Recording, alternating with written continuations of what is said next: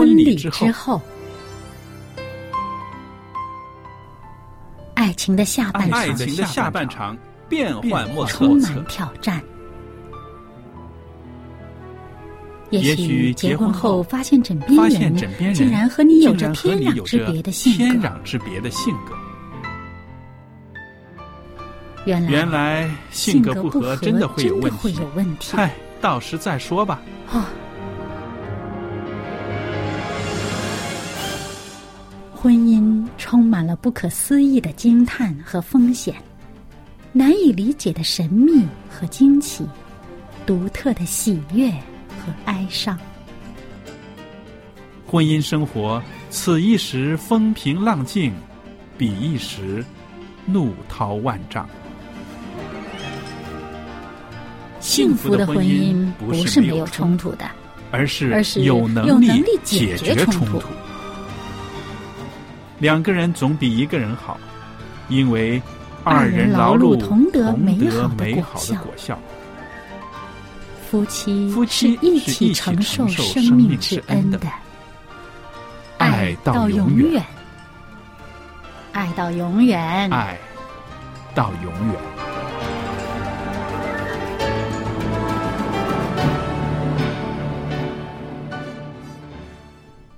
各位收音机旁边的听众朋友，大家好，欢迎您收听《婚礼之后》节目，我是肖佳丽，在这儿呢，欢迎大家收听我们的节目。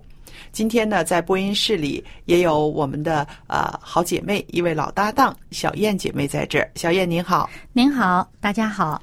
那我们之前呢有谈到说，呃，婚后有几个坎儿，面对这些坎儿的时候呢，啊、夫妻两个人呢都要调节自己，同时呢也要接受很多的挑战，对不对？你记得第一个坎儿是什么吗？蜜月之后，啊对，是吧 嗯蜜，月刚刚结婚的是嗯，然后还有第二个坎儿怀孕，是怀孕之后。那么今天呢，我们在这儿跟大家谈谈夫妻的第三个坎儿，婚姻生活的第三个坎儿。您猜猜是什么？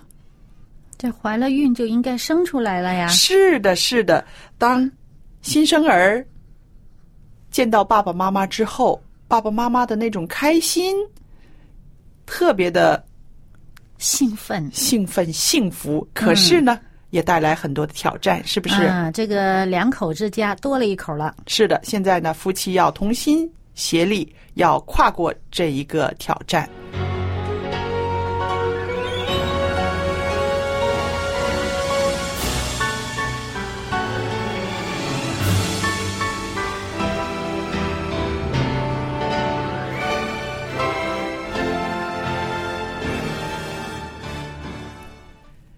那朋友们，刚刚呢，我们就说到这个婚姻生活中，孩子出生之后，我刚刚说夫妻两个人呢，就感觉到特别的、特别的、特别的什么呢？特别的幸福，是不是？可以说是幸福到了极点。这个新生儿就是他们的爱情结晶，对不对？嗯可是呢，这个同一个时间呢，也带来了另外一个问题，那就是家里了多了一口人儿。嗯，而且这个小婴儿啊，是万千宠爱集于一身的，对不对？嗯，他不会说，可是呢，他会哭，是吧？对他不会迁就大人，嗯，嗯，那么大人呢，肯定要照顾他，迁就他。对。那么我们说的这个夫妻两个人面对新生儿的时候，不光是在时间上面，他们觉得特别的紧。因为啊，很多时间都要去顾这个小婴儿，顾这个孩子，对不对？嗯其实另外一点呢，就是在经济的方面呢，也会带来多少有些压力的。嗯，对，呃，其实这个压力多方面的，尤其是呢，突然之间自己成为爸爸妈妈了是啊、这个升格了哈，嗯那个责任呢，心理上。这个压力就大了。先不说其他的，呃事情，单是这心理的负担已经重了。是。啊，觉得自己要承担责任了，尤其是呢，嗯以前可能觉得自己年轻，自己是被照顾的对象，是。啊，呃，向爸爸妈妈要求这个，向爸爸妈妈要求那个，现在轮到自己做爸爸妈妈了，一下子身份转换了，嗯，所以有的人说，哎呀，当你做了爸爸妈妈的时候，你才体会到父母的苦心，嗯，呃，可能有的时候也是从这里来。还有呢，就是小孩子刚刚出生，他的时间呢是呃还没有这个规律性，是。尤其是吃啊，然后拉呀，嗯。啊，然后呃这个晚上呢。刚刚出生的孩子呢，他呃到晚上的时候呢，还是要有他的活动的。对，啊，他不会说一下子就睡通宵哈、嗯，对，嗯，那一开始要吃啊，要拉呀，那作为这个双职工的父母来讲呢，这个压力是很大的，晚上不能睡，嗯对，然后呢，白天还要上班儿，对，再加上这孩子如果他不是那种比较安静的孩子，嗯，那这个晚上穷折腾一阵儿哭啊，是，然后要吃的时候，或者说这孩子脾气比较大，嗯。要吃要拉的时候，那个嗓门儿 可着劲儿的叫，那个那个做父母的真是觉得哎呀精疲力竭啊，是，嗯所以这种精疲力竭的这种感觉呢，其实呃使夫妻之间的沟通啊、交流啊都会啊、有一些障碍的，对不对？嗯那尤其我是看到有一些呢呃新生儿。呃，来到这个家庭里面呢，母亲呢是特别的担心，嗯她承受的压力比较大，因为在坐月子时间里边呢，她的注意力呢也都在孩子的身上，嗯可是你看现在呢，呃，很少有些妈妈是生几个孩子的，就是一个起两个止了。那么在经验上面呢，的确是有所缺乏的。嗯面对一个新生儿，他不知道怎么跟他互动，或者是在照顾上，他觉得自己好像力不从心，而且也有很多疑虑。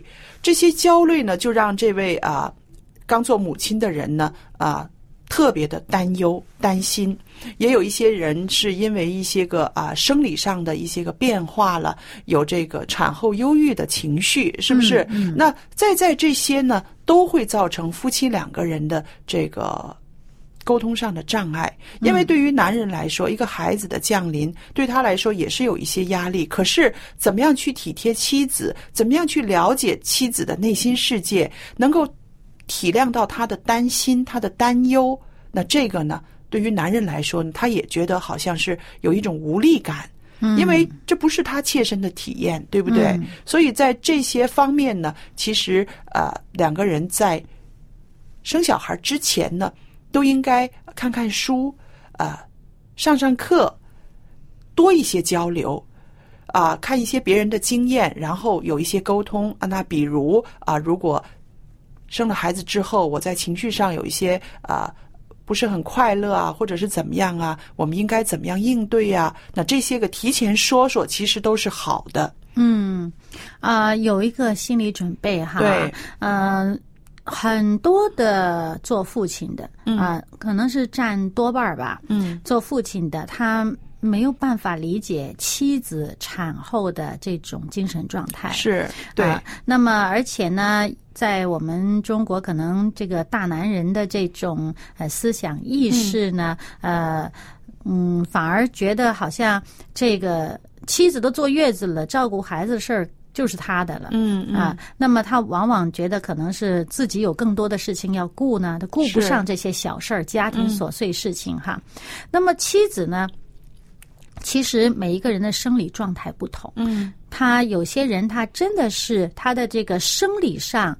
呃，造成他内分泌的一些呃，因为你生生了孩子了嘛，内生内分泌它有一个调节的过程，对对它造成他的内分泌有一些呃不是太平衡啊，或者说自己身体还没有适应对啊。那么对于嗯、这个比较少数的嗯呃、这些人呢，他的这种呃状态，往往就是说让他。那种无力感比这个做爸爸的更强，当然他是那个孩子啊，听到孩子哭他就无所适从，根本不知道该做什么。他甚至有的有些这个出生的妈妈哈，看着这个孩子就发呆、愣了、傻了，根本不知道自己该干什么。也有的呢，就是跟着孩子一起哭，因为啊他觉得哎呀，你这样哭，你哭到什么时候？我什么时候才可以把你带大？嗯这种情绪就环绕着他的时候呢，他又跟着孩子一起哭，这个是真人真事。对对对，有有有不少这样的人。嗯那这个其实你出现这种症状，你自己要清醒哈、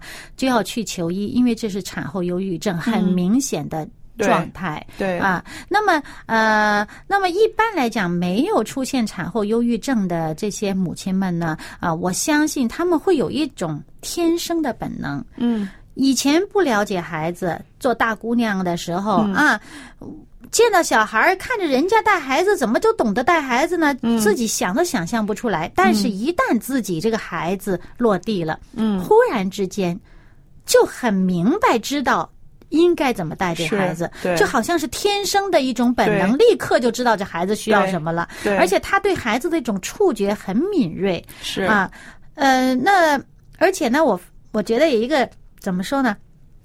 如果你留心啊，嗯你会发现小孩子他知道自己什么时候需要什么，嗯往往不是。不需要我们做大人的指定他什么时间该干什么，该干什么嗯啊啊啊！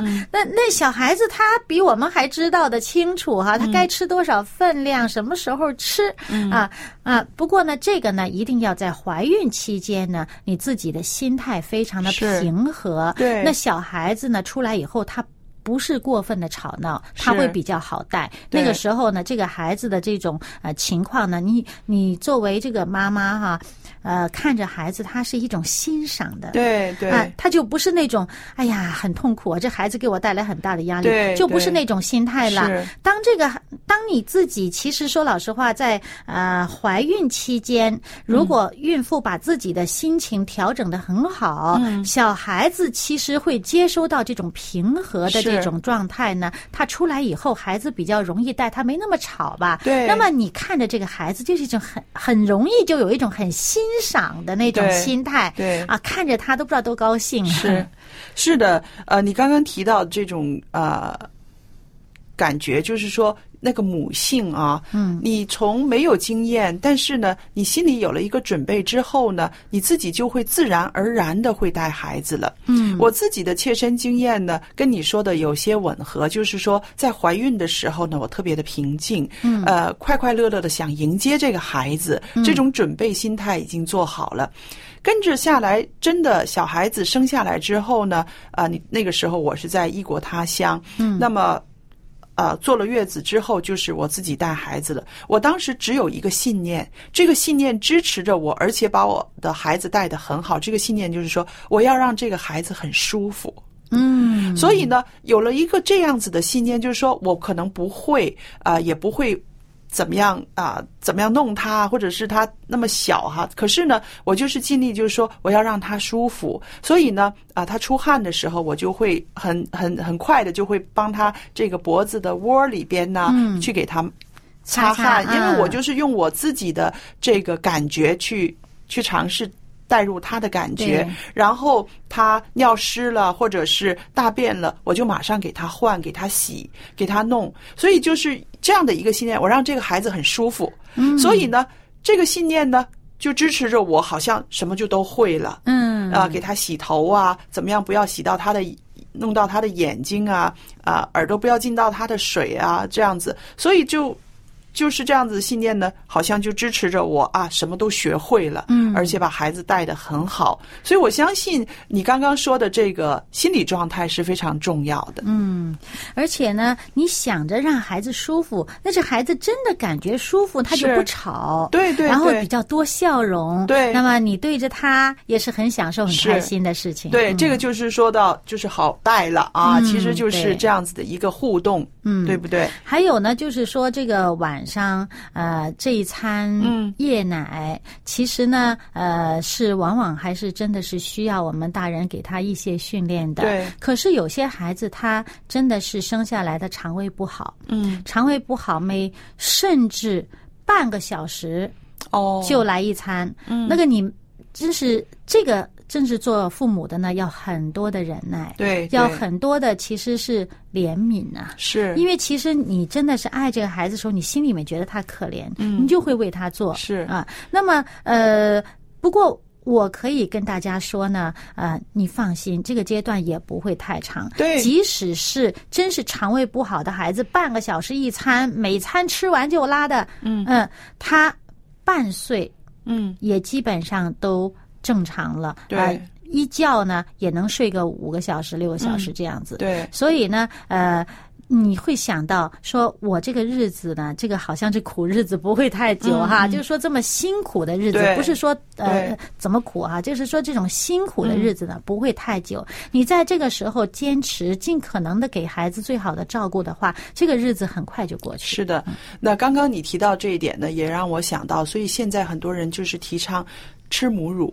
吃母乳，那么吃母乳的话呢，对孩子的来说呢，它是比较容易吸收的，而且反应没有那么大的。没那么容易过过对敏。，嗯如果是真的像刚刚小燕姐妹讲到的，真的半个小时就要吃一次，而且肠胃不是很好，那么呢就要考虑你可能要去跟呃医务人员去谈谈，是不是他吃的奶可能不适合他，可能要换了那样子。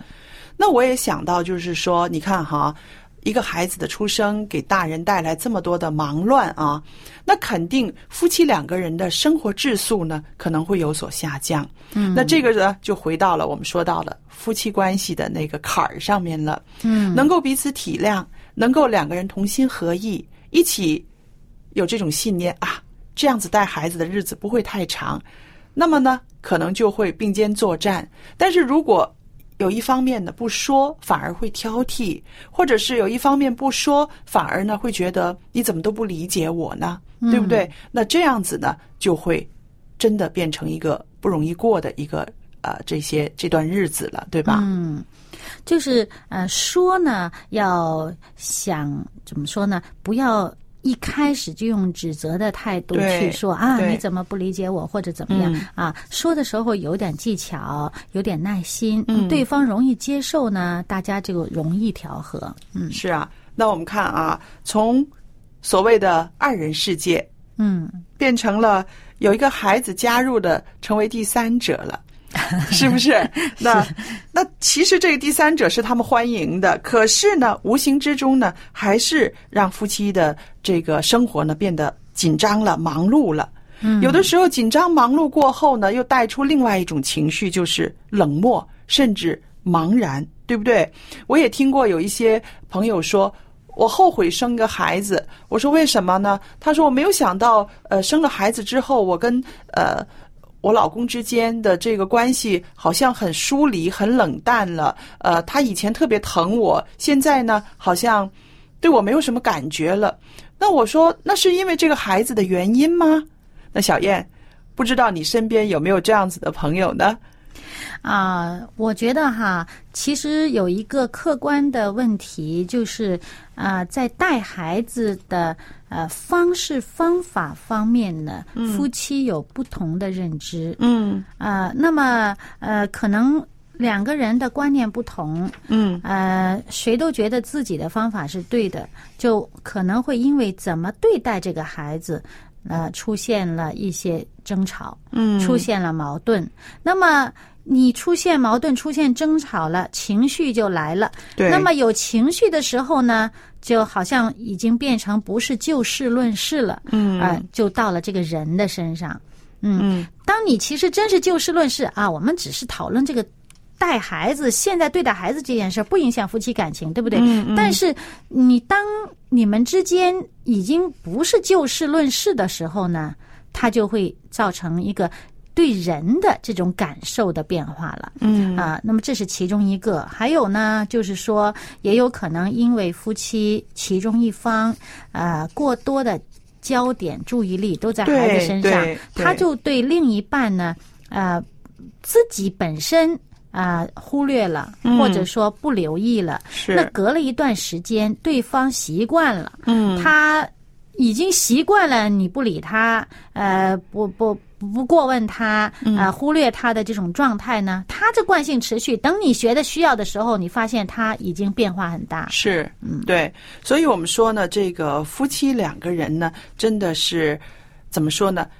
除了心有灵犀之外呢，其实要加上更多的观察。嗯有的时候，像刚刚你说的，如果透过观察，甚至听听语气，嗯仔细的想一想，我们会知道有一点问题出来了。嗯但是如果我们觉得大意了，觉得没有什么，我现在要顾着这个孩子，或者是那个丈夫会觉得呃，没关系，你就去顾孩子，呃，我自己来来来来来维持我的生活，或者是怎么样。嗯那其实这个就是两个人就开始越走越远了。嗯当一开始有这样子的情绪的时候，我们就特别要注意啊、尤其是在刚刚做了父亲、母亲，真的生活会忙乱，经济压力也很大。有的人呢，还特别的是要加班，因为觉得可以能够多赚一点钱，让家里面能够安心。那我想呢，这些可能都是在生活中会带来的挑战，但是呢，我觉得有挑战其实是一个好事。借着这个挑战，你们不是可以更彼此了解吗？借着这个挑战，不是可以更能够啊、用体贴的心去待对方，使这个爱情可以更更更火热吗？嗯，呃，所以我觉得呢，嗯，作为一个核心的家庭啊，它最核心的就是这两个人，这个丈夫和这个妻子，他是最核心的成员。是对，孩子毕竟是呃在你们两个人之外的，嗯所以我们要小心留意，不要把孩子成这个。所有的精力都放在孩子身上，以致忽略了我们这个核心的部分。对对，嗯因为呢，呃，当你把孩子所有精力放在孩子身上的时候，呃呃，其实会影响你们这个核心呃的关系。啊，那么当你这个关系呃影响了，大家也调整调整到适应的时候，如果这孩子呃将来大了，离开你们的视线或者怎么怎么，其实你们两个人已经走得远了是，啊。对，所以呢，其实当你们两个这个核心的这个夫妻两个人嗯。关系紧密的时候，孩子自然照顾得好。对，啊，他在当中自然享受这个成果。是，可是，如果你把所有的精力都集中在孩子身上的时候，影响了你们核心的关系，这个家庭其实不稳固。是我非常同意。所以啊、呃收音机旁边的弟兄姐妹、爸爸妈妈们，做夫妻有的时候要创造条件，减少压力。那如果孩子带给你们很多的紧张感，或者是很劳累，那么如果有条件的话，我们试试呃，请个阿姨帮忙，又或者是请家里面的长辈帮忙。同时呢，特别要提醒大家的呢，就是纵然有了孩子，也要正视夫妻性生活质量的问题。那而且呢，要恰当的要分出自己的精力在夫妻的私生活中。那而且呢，夫妻呢要特别注意，不要把全部的精力放在孩子的身上。就像刚刚小燕说的，毕竟夫妻你们两个人是带着这个家走的，对不对？嗯是核心。所以呢，啊、也特别的在这儿提一句呢，就是避免呢，啊、孩子跟爸爸妈妈同床。就是呃，不要长期是嗯然后呢，啊、夫妻呢也特别要警惕这个小婴儿呢成为夫妻之间第三者的效应，是不是？嗯那么我们说，把孩子的这个呃带来的一些个负性阻隔呢，其实是可以化为夫妻间的这个润滑的纽带的。嗯，呃，不过就你刚才说的这一点啊，嗯说到啊、呃请个阿姨呀、嗯帮忙，或请父母帮忙这一点呢，我有呃另外一种想法，就是觉得呃自己的孩子尽可能还是自己带，是的，嗯，因为这个是呃建立他将来的人格一个很重要的一点。对，而且阿姨的方法，你家人的方法，未必就是你心里面理想的教育孩子的一个方法了。嗯。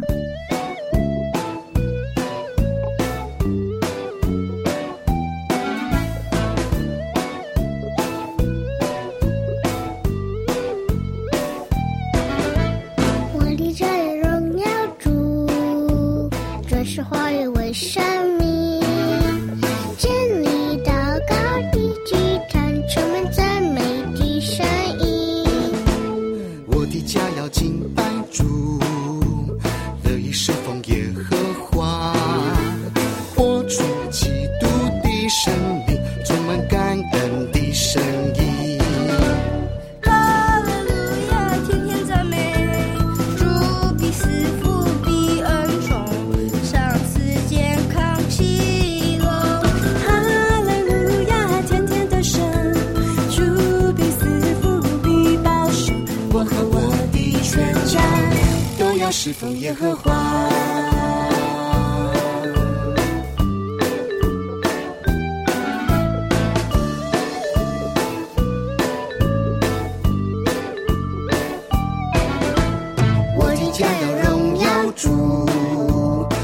说化也为神明，见你的高低，只看充满赞美。